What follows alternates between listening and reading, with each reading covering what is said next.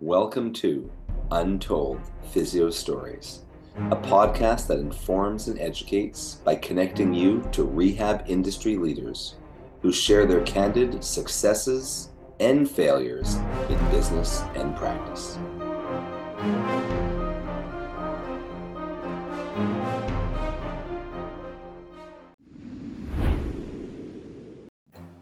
Hello, and welcome to the inaugural episode of Modern Manual Therapy Unplugged.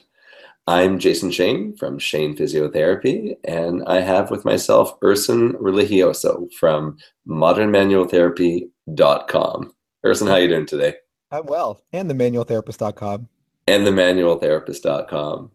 So uh, we decided to create this podcast because we thought it would be interesting for people to be able to learn not only from the success stories of clinicians, but also failures as well. And uh, do you want to talk about how we came up with this idea? Sure. I there's a lot of great long form podcasts I listen to, um, and I, I tend to hit stream instead of download. It's not really a bandwidth thing. I don't know what it is. I think it's some sometimes easier, but you know, sometimes I only have a five, 10 minute commute. And when I'm streaming and I get to a really good part in a podcast, when I get back in my car, it doesn't pick up back where it left.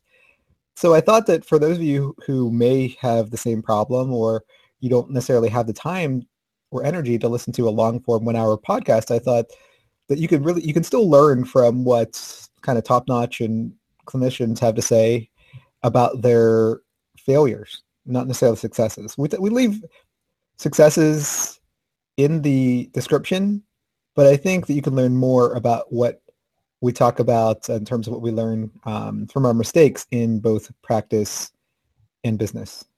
I think that ties in then. We should probably start with the first question is what was one of your biggest mistakes that you learned from in practice? I don't know if this was one of my biggest mistakes, but it was definitely one of my most memorable mistakes. And this goes, I mean, an 18 year career, I've definitely had a lot. So and I try to uh, to learn from each one, and I'll never forget this one. So I was maybe only one or two years out, and this is back when I would actually see patients, especially older patients, maybe two to three times a week for months and months and months. This lady was the very def- definition of crotchety. Like literally, if you were to look in Webster's dictionary and look up crotchety, her picture would be there. From day one, day one, we we did. I had a very nice staff addition to me, of course, young and cocky back then, a lot cockier than I am now. When you believed you could solve everyone's issues? I believe I could fix everything with my hands. And um, I had a very nice secretary and a nice student and a nice assistant. So very nice, cohesive staff.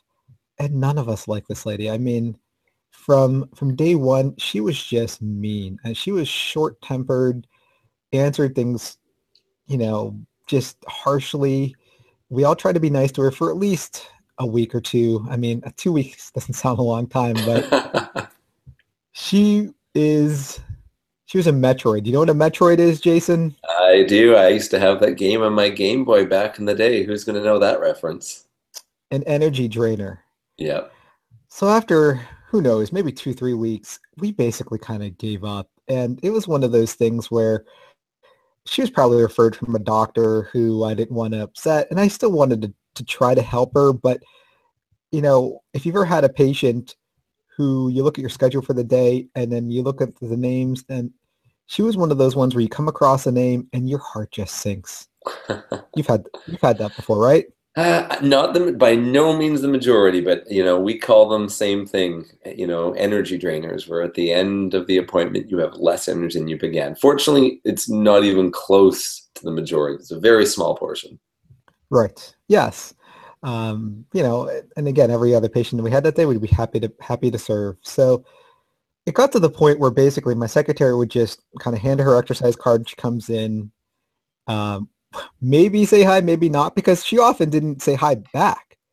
You know, she basically just sit on the table with a miserable look on her face, and that's that's not something. That's not someone you exactly would would just want to be your nicest to. So, sure, she. This is a tip. This is the visit that I'll remember the most. She comes in.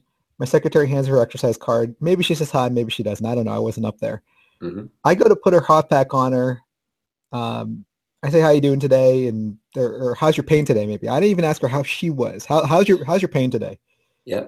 All all of a sudden, she just sighs and lays into me. Right, lays into me like I was a child and she was a school teacher. You know, and she caught me doing something wrong. She's like, listen, none of you guys, you don't even say hi to me. You don't ask me how I'm doing today. You just hand me an exercise card. I'm in pain. I've been in pain since I got here, and I think I'd be doing a lot better if all of you guys would just be kinder.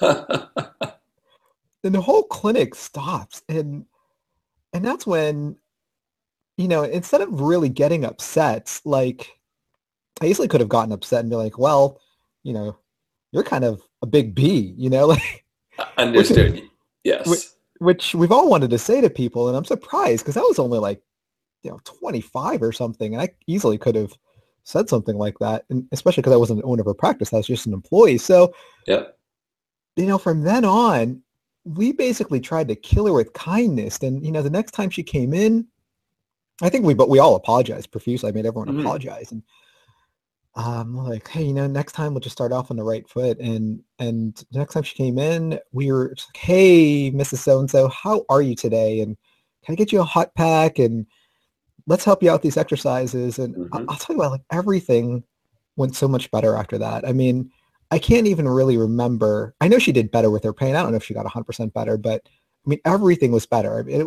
even when we saw her name on the schedule, it was like actually someone I looked forward to because it was almost like a challenge. I mean, and, and she just softened up and she was, she started smiling for the first time in months, you know, when she came in and, and I'll never forget that. And, and it seems like a no brainer now. And, and when I talk about, you know, customer service and valuing your customer on other podcasts, like, you know, therapy insiders. Yes. Um, so yeah, I will never, I'll never forget that. Always try your best and kill them with kindness is. Did you, re- did you realize it at the time? Like, did, did you have that epiphany at that time? At that time, absolutely. Absolutely. I mean, like she changed the way I looked at crotchety customers. Wow. And you know, I've, I think I found the same thing. Is you're right. Is in general, if you are nicer to someone, they have a very hard time continuing to being uh, continue uh, being crotchety, being uh, grumpy. They can't do it. it. It's impossible for someone to keep that up. That's right. You're always you're all smiles and you kill them with kindness. It's it's really it takes a lot of energy to continue to be mean to someone who's so kind to you. Absolutely. Well, there's our first story from Erson Religioso, uh, modernmanualtherapy.com. I'm Jason Shane from Shane Physiotherapy. Uh, thanks for listening, and we look forward to future podcasts with all of you. All right. We also appreciate your ratings and follow us on Facebook. Exactly.